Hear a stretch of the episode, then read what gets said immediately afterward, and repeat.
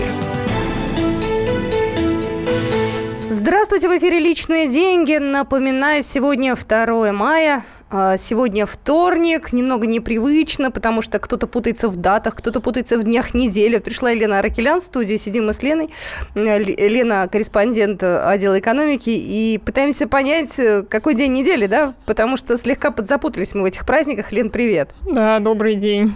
Но, тем не менее, тем не менее, давайте все-таки мы поговорим о вещах серьезных, потому что э, есть определенные, так скажем, знаковые даты. Э, первое января, первое сентября, первое мая.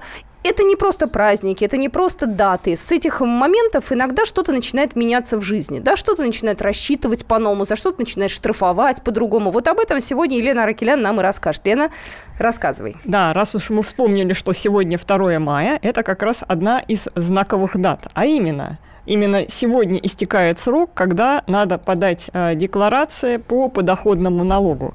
Э, иначе ждут серьезные штрафы. Э, это, правда, ну, надо делать не всем. В большинстве случаев подоходный налог э, работодатель автоматом э, высчитывает из зарплаты, но есть случаи, когда это надо делать необходимо самостоятельно. Это, допустим, э, если вы пр- пр- продали какое-то достаточно серьезное имущество, квартиру, машину. Если вы, допустим, сдавали квартиру, при этом вы не зарегистрированы как предприниматель, если, ну, вдруг выиграли в лотерею. То есть во всех этих случаях автоматом из вас подоходный налог не вычитался, и вы должны сами заявить государству, что вот... Был у вас доход, с которого э, денежка не уплачена, угу. и поэтому э, вам надо ее заплатить. И вот эту самую декларацию надо было подать, э, то есть сегодня, собственно говоря, последний день. Что... А что, если я не успела, если я не знала, если я там отсутствовала в стране, А-а-а. ну мало ли какие могут быть ну... оправдания? Лучше все равно это сделать и как можно быстрее. Почему? Потому что штраф начисляется как бы помесячно. То есть идет пять процентов от неуплаченной суммы налога в месяц. То есть, угу. и чем дальше, тем, соответственно, набирается сумма все больше и больше. Там, правда, все равно есть предел тридцать процентов вот от этой самой неуплаченной суммы. Но, тем не менее, зачем же набирать себе еще дополнительные долги? Так что, если кто вдруг не знал, не успел, думал, что ему не надо... На всякий случай посмотрите, зайдите на сайт Федеральной налоговой службы дабл ю дабл ю дабл ю точка налог точка ру. Там подробная информация о том, кому это надо сделать, каким образом это надо сделать. И, в принципе, там можно, собственно, и через сайт с помощью специальной программки оформить эту самую декларацию, и это достаточно удобно, потому что если вы там не понимаете, не знаете, uh-huh. чего делать, программа вам подскажет, куда чего вводить, и не даст ввести что-то не так. И следующая знаковая дата у нас будет пятое мая. пятого, с пятого мая могут возникнуть сложности у тех, кто достаточно часто делал какие-то переводы на Украину. О, да. Ну, помните, что все началось с того, что украинская сторона запретила российск... работу российских платежных систем э, у себя, и, соответственно, были приняты, так сказать, ответные меры, что... Э, Если какая-то страна вводит вот такие ограничения, то мы, соответственно, вводим свои ограничения, что туда нельзя будет посылать с помощью иностранных платежных систем. Слушай, а люди как раньше поступали? Они ведь, насколько я понимаю, перечисляли с помощью быстрых переводов. Да. Скажи мне, пожалуйста, в чем заключался, так скажем, смысл этих переводов и в чем сейчас ситуация меняется, в чем есть усложнение, так скажем? Системы быстрых переводов позволяли переводить деньги, не открывая счет в банке. То есть, ну, счет в банке, во-первых, надо дойти до банка, открыть этот самый счет. Во-вторых, должен быть счет у того человека, кому ты деньги переводишь, а это, допустим, какая-нибудь, ну, может быть, пожилая мама, которая еще надо объяснить, как это сделать. И в некоторых случаях все-таки переводы со, со счета на счет получаются дороже. Там, ну, это зависит от банка, но во, во всех случаях есть определенная комиссия, и, как правило, Ну, во всяком случае, в некоторых, в некоторых случаях, когда суммы достаточно небольшие, проще и э, дешевле было пользоваться э, вот этими системами быстрых переводов. Ну уж не говоря о том, что пришел, деньги отправил, там тоже пришли, э, деньги получили. Сейчас нужно будет заводить счет как одному человеку, так да. и другому человеку. У нас нет сейчас, я так понимаю, такой задачи вообще запретить переводы. Есть э, необходимость их упорядочить и в какой-то степени... ну, привести к некому такому вот, к прозрачности, что ли. Чтобы понимать, да, да. сколько денег уходит и каким образом это делается. То есть полностью эти переводы не запрещены. Пожалуйста, посылайте деньги на Украину, но со своего, допустим, счета в Сбербанке. Слушай, а это только касается Украины? А, то есть, ну, закон, он как бы такой а, общий. То есть, если некое государство вводит санкции а, против наших платежных систем, то а, мы, мы в ответ... В ответ да. а, аналогичные меры будут приняты, э, то есть э, туда нельзя будет посылать уже и иностранными системами. Но до сих пор единственное государство, которое э, имело что-то против наших платежных систем, это вот Украина. Больше э, ни с кем м, таких случаев э, не было, поэтому угу. во все остальные страны можно посылать по-прежнему чем угодно, там угу. и Western Union, и, и нашими системами, которые работают там достаточно э, со многими иностранными государствами. То есть там ничего не меняется. Единственное, пока где меняется, это вот в отношении Украины. Так, значит, имейте в виду, с пятого числа эти изменения уже вводятся в силу, да, и да, на всякий да, случай, да, да. если у вас нет счета, тогда нужно им озадачиться, если у вас есть родственники там, то тоже нужно этот вопрос решить, потому что по-другому никак нельзя. Ну, идем дальше. Первое число пережили, пятое пережили, наступило двадцать первое мая. двадцать первое, да. Ну, тут все проще, тут... Просто меняются требования к упаковке для продуктов питания. Это связано с тем, что м, были изменения, которые внесены в технический регламент а, Таможенного союза. И, а, соответственно, вот теперь а, производители должны указывать на упаковки в обязательном порядке, из чего она сделана. Но речь идет э, об упаковке, которая м, как бы непосредственно э, контактирует с, с едой, с, с пищевыми продуктами. Угу. То есть, допустим, там пакет молока, там э, упаковка, в которую там что-то завернуто такое пищевое, да, на ней обязательно должен быть указан состав. То есть раньше э, на упаковке указывался только, собственно, состав самого продукта, э, из чего он состоит. Теперь должно, а именно с двадцать первого мая, должна появиться э, новая такая еще дополнительная надпись, а, собственно говоря, из чего этот пакетик сделан. Вот, то есть, но э, там есть один момент. Те продукты, которые были произведены и упакованы до двадцать первого мая, будут продаваться по прежним правилам, пока у них не истечет срок годности. Так, я пытаюсь понять, при чем тут экономика, как это отразится на нашем с вами кошельке? А, ну, тут скорее на кошельке это может отразиться в том плане, что какие-то дополнительные затраты производители могут захотеть э, переложить, переложить на, на нас, но, скорее всего, это все-таки будет не сильно заметно, а потребитель будет видеть, э, из чего, ну, допол- не, некую дополнительную информацию. То есть, в принципе, это, конечно, не сильно плохо, если, так сказать, это действительно будет нормально э, выполняться, а то, ну, я уже представила, там и так много всего написано мелким шрифтом, шрифтом, а теперь будет еще более мелким шрифтом написано еще что-то. Ну что же, с этим мы тоже разобрались. Вы можете зайти на наш сайт ка пэ точка ру и посмотреть все вот эти вот вышеозначенные новости. Вот, вернее, все в одно объединены. Что нас ждет в мае, законы важные для нашего кошелька. Вы можете посмотреть в разделе «Экономика» эту заметку. Ну что же, мы с этим разобрались. Я предлагаю перейти нам уже к другим экономическим темам. У нас очень много их. МРОТ приравняют к прожиточному минимуму. Что это значит? Что за МРОТ такой? Зачем он вообще нужен? То есть об этом мы тоже продолжим. Наш разговор. Так что будьте с нами. У нас сейчас в студии Елена Аракелян. А вообще до конца сегодняшнего эфира мы планировали еще узнать, как продвигается опыт наших коллег из отдела экономики. Ведь они решили заработать много денег. У каждого из них своя стратегия, у каждого свои какие-то секретные планы. Вот придет к нам сегодня Дарья Лихницкая и расскажет, как она пытается заработать денег. Личные деньги.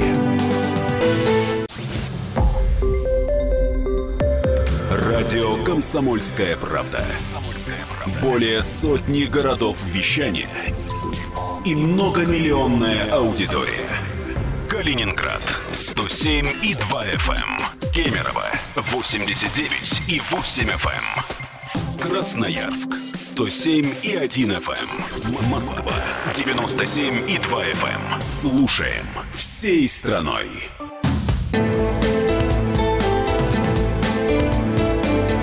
Личные деньги.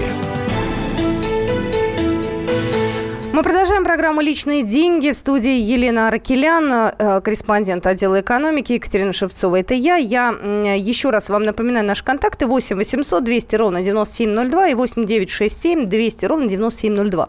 Наверное, мы перейдем уже к минимальному размеру оплаты труда, потому что Дмитрий Анатольевич Медведев поручил трем министерствам подготовить проект закона о повышении вот этого самого МРОТ до прожиточного минимума. Я думаю, что стоит очередной раз разъяснить, что это за понятие такое МРОТ, да, и для чего вообще оно нужно, да, вот эта вот единица, так скажем, условная, потому что я, наверное, ее так расцениваю. Ну, единица, безусловно, условная, то есть, да, меньше этого самого МРОТ зарплата не должна быть по закону.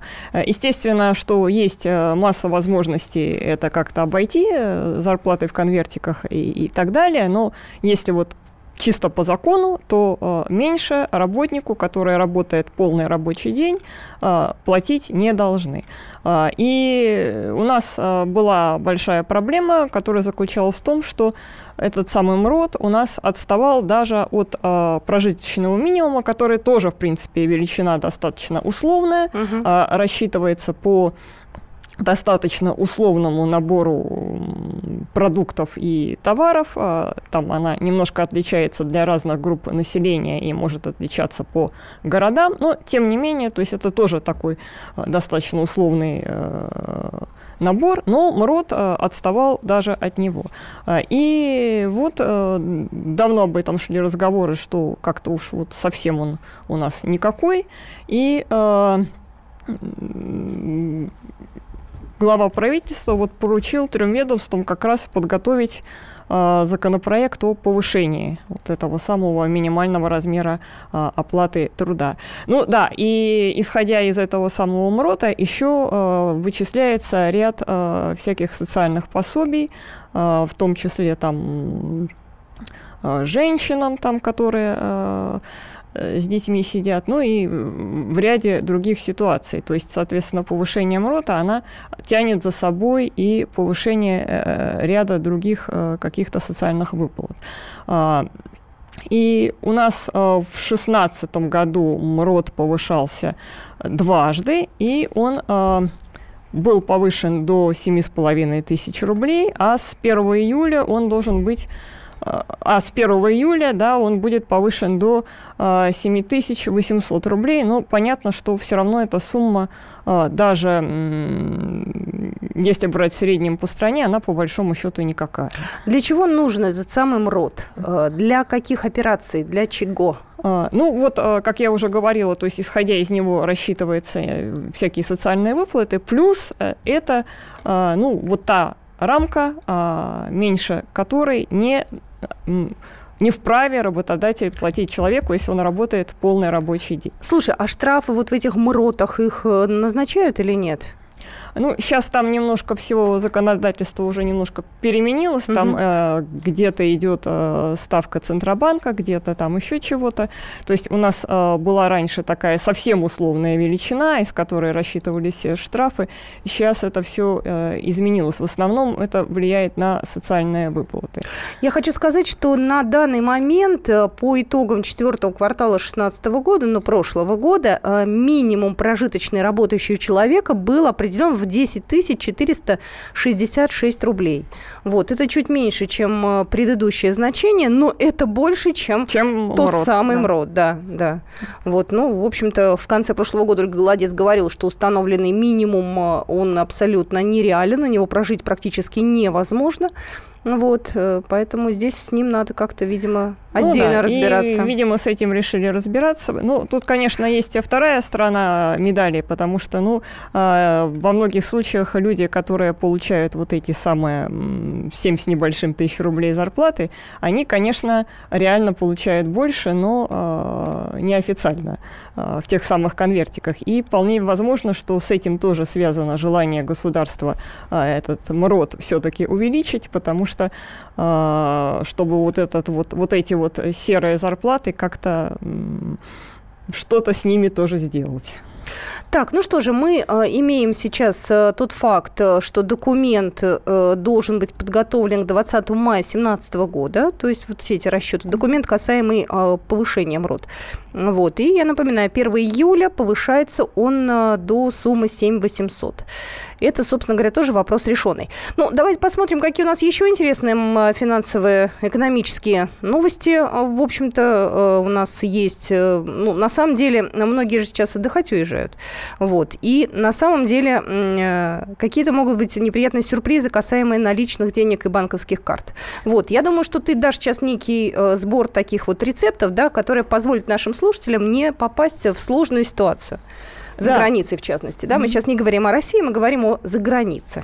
Да, многие уезжают как раз на майские праздники, и как раз в этом году вот, в сравнении с предыдущими кризисными э, майскими число туристов увеличилось. И естественно, что многие туда едут с картами, особенно на, небольшой, э, на небольшое количество дней, и очень обидно, если там с ними э, что-то происходит. Давай сразу скажем, карты МИР там не принимаются, ну мало ли вдруг кто-то не знает, да?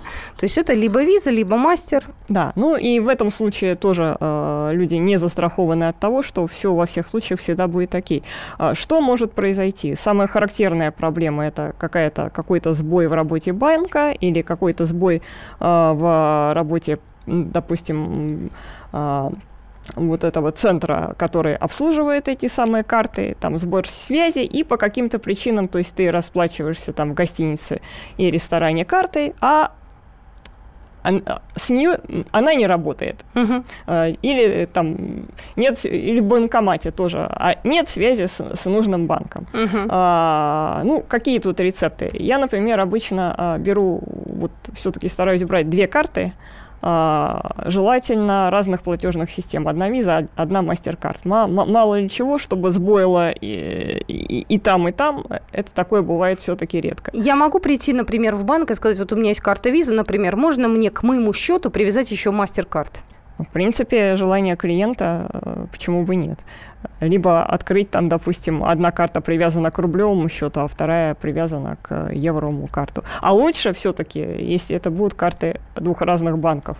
Потому что, ну вот недавно был сбой, допустим, у Сбербанка. Если бы две карты одного банка, не поможет. То есть, а если, допустим, хотя бы Сбербанк и какой-то, ну, вэ тэ бэ двадцать четыре, uh-huh, uh-huh. уже э, меньше вероятности, что будут какие-то проблемы вот, по, по этой части. А, и м- еще какие могут быть проблемы? Ну, э, никто не э, застрахован, понятное дело, от мошенничества. Ну, это наша любимая тема, да. Да, естественно, надо следить внимательно, потому что там можно расслабиться и отправить э, сообщение с э, нужными цифрами, да, мошеннику. В общем, там часто обманывают, я думаю. Ну, у, у них эта проблема тоже так же стоит, как и у нас, поэтому, так сказать, там расслабляться также никак нельзя. Фишинг – это, ну, если, когда делается страничка, похожая на страницу оплаты, так сказать, правильного сайта, и через нее у тебя данные твоей карты похищают, а потом, соответственно, и денежки. Слушай, ну ведь мы в Москве, или, ну, не только в Москве, да, в своем городе понимаем, что нам надо делать, если у нас карту банкомат сожрал, да? Мы понимаем, что нужно позвонить по телефону, там, быстро сообщить, все и так далее, и так далее. Когда ты находишься за границей, то тебе это сделать сложно. Сложнее. Особенно, если ты находишься в какой-нибудь стране, там, языка которого ты не знаешь. Ну, дай бог, чтобы вы по-английски могли спросить там или объясниться. То есть что делать-то? Ну, специалисты советуют вот в таких случаях, что проще карту сразу заблокировать и потом ее перевыпустить и уже как-то разбираться, когда будешь дома со своим родным русским языком и меньше будет проблем с объяснением. Тем более, если речь идет о том, что ты в поездке на два-три праздничных дня, и ну, времени тратить это время на разборки с банками на чужом языке и в чужой стране, ну уж совсем не хотелось. То есть дождаться надо возвращения домой, а там не надо никаких предпринимать действий. Но в свой-то банк можно же позвонить, да, ведь и сказать, что у меня такая ну, вот, проблема. Да, то есть звоним это... в свой банк, говорим, что заблокируйте карту, потом по приезде туда приходим, просим ее перевыпустить. Слушай, у каждого из нас есть телефон, да? Там, не знаю, сфотографировали банкомат. Ну, чтобы, знаете, наверняка там, чтобы номер его было видно, ну, чтобы не было потом проблем, чтобы не говорили, что вы ее потеряли, там, у вас вытащили, mm-hmm. а вы нас дурите. Mm-hmm. А, так, я смотрю, самые такие... страны опасные — это Юго-Восточная Азия. Ну, конечно, потому что в Европе все-таки все более-менее э, благополучно, а, конечно, страны э, Юго-Восточной Азии, там, Таиланд, Вьетнам, ну и еще более экзотические, там э, гораздо более э, шансов, больше шансов, что э, какие-то деньги уйдут не туда, э, больше шансов, что э, в банкомате те будут какие-то вот эти вот э, устройства, которые... воруют деньги с твоей карточки. То есть там, конечно, стоит быть повнимательнее. Ну что же, все советы вы можете найти у нас на сайте ка пэ точка ру. Мы к этой теме обязательно будем еще возвращаться. А в следующем отрезке эфира мы сменим направление. К нам пришла уже Дарья Лихницкая, корреспондент отдела экономики, финансовое реалити-шоу «Комсомольской правды». Вот как смогла Даша заработать много денег, узнаете буквально через две минуты. Личные деньги. Радио «Комсомольская правда». Более сотни городов вещания и многомиллионная аудитория. Керчь сто три и шесть эф эм, Севастополь сто семь и семь эф эм, Симферополь сто семь и восемь эф эм, Москва девяносто семь и два эф эм. Слушаем всей страной.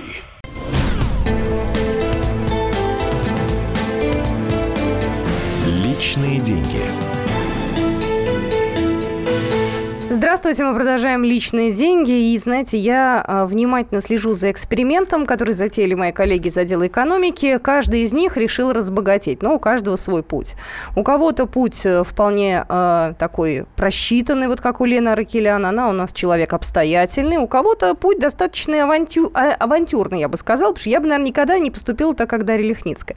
Вот они у нас сейчас обе в студии сидят, да, обе экспериментируют, и я предлагаю девочкам самим рассказать, в чем суть консультации консервативного метода и в чем суть, так скажем, достаточно оригинального. Даш, с тебя мы начнем, наверное. Да, давайте, я объясню. Это не только потому, что какой-то юношеский максимализм у меня присутствует, но еще и потому, что мои коллеги, Лена в том числе, они выбрали те инструменты финансовые, когда нужно что-то вложить сначала, а потом это получить. А когда денег нет, как у меня, я начала с простого, то есть хотела обменять обычную скрепку.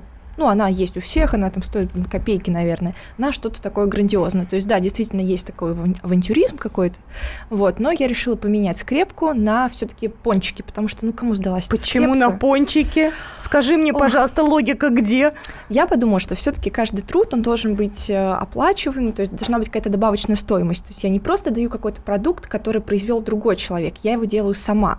То есть я иду на кухню, пеку эти пончики, вот, это сделано с душой, возможно, вкусно, не знаю, пока не жаловались, вот, и оформила это все в цифре миллион, это та цифра, к которой я стремлюсь под конец проекта, угу. и вот начала именно с этого.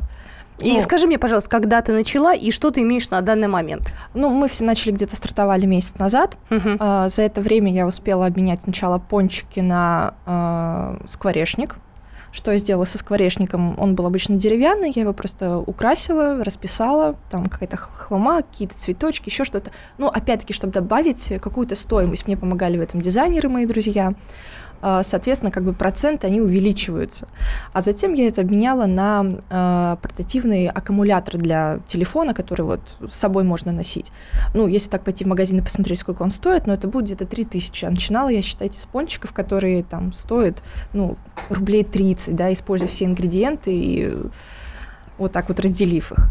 Но вот Лена сидит. Лена, тебе не кажется, что этот путь правильный, а ты поступила ошибочно сейчас? Ну, во-первых, каждый ставит свои цели, и мы как раз в нашем эксперименте, ну, его и целью было, что каждый достигает какие-то, то есть свои мечты, свои цели, которые вполне реальные, и под них выбирает некие определенные инструменты финансовые, uh-huh. которые помогут достигнуть именно конкретную цель. А, у меня, ну, то есть я тоже исходила из того, что вот я начинаю копить, э, у меня там три рубля, есть некая сумма, которую я могу откладывать э, зарплатой, а хочу я себе создать некий, ну, такой... М- так сказать, резерв на всякий случай, который я уже потом решу, на что потрачу вот, за год. И э, я решила проверить, собственно, самый консервативный вариант, который э, рекомендуют практически все финансовые аналитики, особенно активно они его рекомендуют последние года три, когда пошла вот эта вот всякая финансовая э, встряска на рынках, а именно э, вкладывать в три валюты. То есть евро, доллар, рубль. Но для того, чтобы вложить в евро, в доллар и в рубль, должны быть какие-то накопления. А... То есть здесь, получается, вы немного в неравных условиях, да? То есть Нет. у тебя деньги уже есть, которые ты можешь у- у- у- это, заработать, да? Ничего подобного. Значит, для этого существует... То есть я открыла три накопительных счета. На накопительный счет ты можешь положить хотя бы рубль. То есть хоть там пять долларов, хоть uh-huh. пять евро, хоть три рубля. Собственно говоря, это я и в первый месяц сделала. Я положила пятьдесят долларов, пятьдесят евро и немножко рублей на рублевый счет. Когда я наберу, по накопительному счету там определенный процент идет, но он очень небольшой. Когда я наберу определенную сумму, я тогда открою уже три депозита в соответствующих валютах под больший процент. Ну, когда у меня наберется там хотя бы какая-то сумма более-менее вменяемая, которую уже можно положить на депозит, и чтобы она действительно принесла бы какой-то процент. Но э, я рассчитываю на, скажем так, некую перспективу, то есть то, что э, вот эти деньги у меня какое-то время, ну, хотя бы год, а, а лучше два, будут лежать. Хотя, знаете, вот из последних новостей тебя это касается. Кудрин предсказал рост курса доллара до шестьдесят рублей. То есть ты уже можешь на этом подзаработать ага. немного. Ну, вот э, все-таки этот способ скорее, там на нем не сильно наваришься, потому что, но он позволяет балансировать именно, когда непонятно, какая валюта пойдет вверх. Потому что в любом случае э, баланс будет э, вот... Если пойдет вверх доллар, то, ну, у меня, допустим, рубль пойдет, моя заначка в рубле, но пойдет вверх моя заначка в долларе. Если вдруг рубль пойдет, то, опять же, рублевая заначка сбалансирует долларовую. Вот, я бы ставила свои пять копеек, ну, вот столько, сколько у меня есть, столько и ставлю, да? Ставлю пять. Вот как раз мы стали говорить о долларе, и, да простят меня экономисты, сейчас будут использовать неправильную терминологию, но слушателю будет по-нашему понятно. Вот есть актив и пассив. Вот Лена, скорее всего, использует какой-то пассив. От нее не зависит, что будет происходить с долларом, евро, рублем. То есть вот она как сделала первый шаг, а дальше от нее уже почти, ну, мало что зависит. Ты знаешь, вот я добавлю, наверное, в Ленином случае стоит так распоряжаться теми доходами, которые тебе на данный момент не нужны. Не нужны, У да. тебя есть какая-то заначка. Ты их, э, эти деньги перевела, зафиксировала и забыла про них. Я правильно понимаю? Да, я и стремилась как раз к пассиву, о котором не надо сильно думать. А у меня вот прям конкретный актив. То есть все зависит от того, как я уговорю человека. Это как продать ручку. Ну вот ты приходишь, ну, и начинаешь разные впаривать. Вещи, абсолютно. Слушайте, а у вас же еще есть э, э, варианты, да? Я думаю, что вы о них расскажете. Не смог сегодня Олег Адамович прийти к нам сегодня в студию. Его, на самом деле, вариант мне казался ужасно фантастическим. То есть он решил отказаться от всего вредного, чтобы похудеть, значит, и сэкономить. То есть у них какая-то такая интересная стратегия. Кто расскажет про ну, нее? Вот я тогда тоже про Олега, потому Давай. Что это можно отнести как раз к активу. Я буду на этой стороне сегодня. А, он экономит и правильно делает. И, в принципе, мне кажется, это делает каждый из наших участников так или иначе, потому что таким образом получается какой-то еще дополнительный, ну, не то чтобы доход, а просто именно экономия. Он отказался от чипсов, он писал, он отказался от вредной пищи, он стал ездить на велосипеде, чтобы еще как-то похудеть, соответственно, он меньше тратит на транспорт. Да. То есть это все, конечно, очень удобно. Так, сколько он смог заработать за это время или там сэкономить? То есть его-то вот чистая прибыль, она какая? А он еще отключил городской телефон, поскольку все равно им не пользуется, а пользуется в основном мобильником. Но а, на этом сэкономил, только на этом, тысяча сто шестьдесят рублей в месяц. Mm.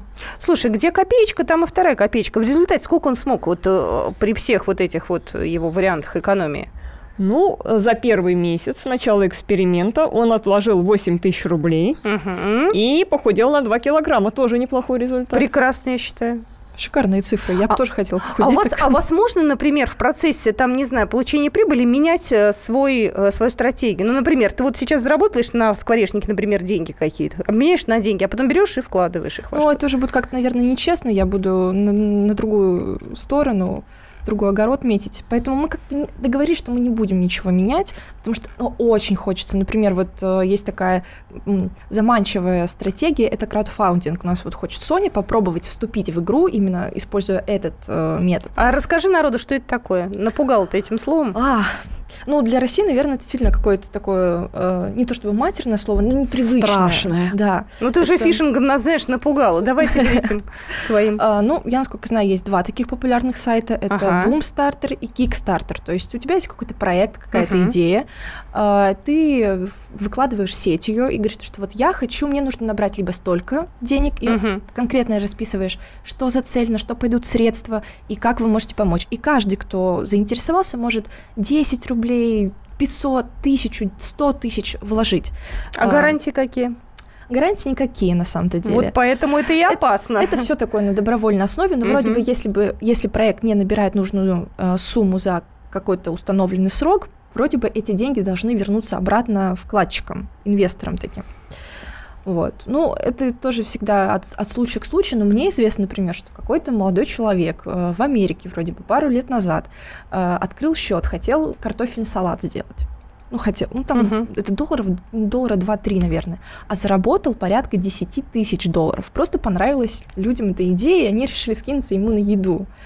Вот. Также знаю, что открыли музей где-то в Петербурге, тоже собирали деньги, и все потом отчитывались, прямо был такой целый проект, фотографии, значит, вот тут мы такую доску повесим, тут, значит, экскурсию устроим. То есть это в основном какие-то социальные проекты. Mm. Ну, мне известен случай даже среди вот из моих знакомых, они собирали деньги на... Им очень хотелось снять фильм свой любительский, они таким образом собирали деньги, собрали. Э- Сняли фильм? С- да, и сами там поучаствовали в главных ролях. А в результате... А двадцать восемь панфиловцев разве не так? Нет, же использовали, нет? Ну, э, слушайте, давайте мы не будем сейчас думать в масштабах страны все-таки, да, мы в этом плане люди... скромные, да, у нас нет таких возможностей, то есть я смотрю, сейчас вы пока достаточно медленно к своей мечте продвигаетесь, вот. Лиха беда начала. Не, подожди, девочки, у нас сейчас э, облигации же можно купить, можно взять тридцать тысяч, купить и три года ждать прибыли. Не, никто не хочет таким путем а, пойти. Я, ду- я, я думала про это как консервативный человек, который вкладывается, в, проверяет кон, консервативные средства заработать. Но там какой момент? Все-таки э, с этими облигациями гораздо выгоднее иметь дело, если у тебя есть сумма, ну, хотя бы больше сто тысяч рублей. А, потому что, а, во-первых, это должны быть деньги, которые надо забыть на три года. Да. Во-вторых, там есть а, все-таки еще банковская комиссия, и... А, ее ты платишь, когда, собственно, за услуги банка, когда он тебе покупает эти э, облигации, и если вдруг ты их захочешь раньше срока вернуть, то ты еще раз платишь эту комиссию. И она зависит от объема средств. То есть э, максимальная выгода, э, если ты вкладываешь большую сумму, то есть там, ну, тысяча триста. Ух! Ну, это явно, ребят, не, не для нас. Ну, с вами да. абсолютно, да. да. А если надо вот так потихоньку подкопить, то, ну, этот вариант э, не проходит. Ну, если за полгода успеешь накопить, еще столько будет облигации продавать, ну, давай. Но я могу сказать, что за вашим реалити-шоу можно наблюдать на нашем сайте ка пэ точка ру. Вы там регулярно отчитываетесь. Я знаю, все приходят, там расписывают, у кого какие достижения. Вот, можно советы дать, в конце концов. Можно порадоваться. Можно посочувствовать, если у кого какие-то неудачи будут. Мы, я думаю, к этой теме вернемся еще через месяцок. Может, через два, да? Вот где-то так в нашем эфире. Все, mm-hmm. спасибо большое. Дарья Лихницкая была сегодня в студии, Елена Аракелян была в студии, обе девушки из отдела экономики, я Екатерина Шевцова. Я желаю, чтобы у вас всегда было много-много денег, а мы с вами встретимся в ближайшее время. Личные деньги. Радио «Комсомольская правда». Более сотни городов вещания и многомиллионная аудитория. Хабаровск восемьдесят восемь и три эф эм, Челябинск девяносто пять и три эф эм, Барнаул сто шесть и восемь эф эм, Москва девяносто семь и два эф эм. Слушаем всей страной.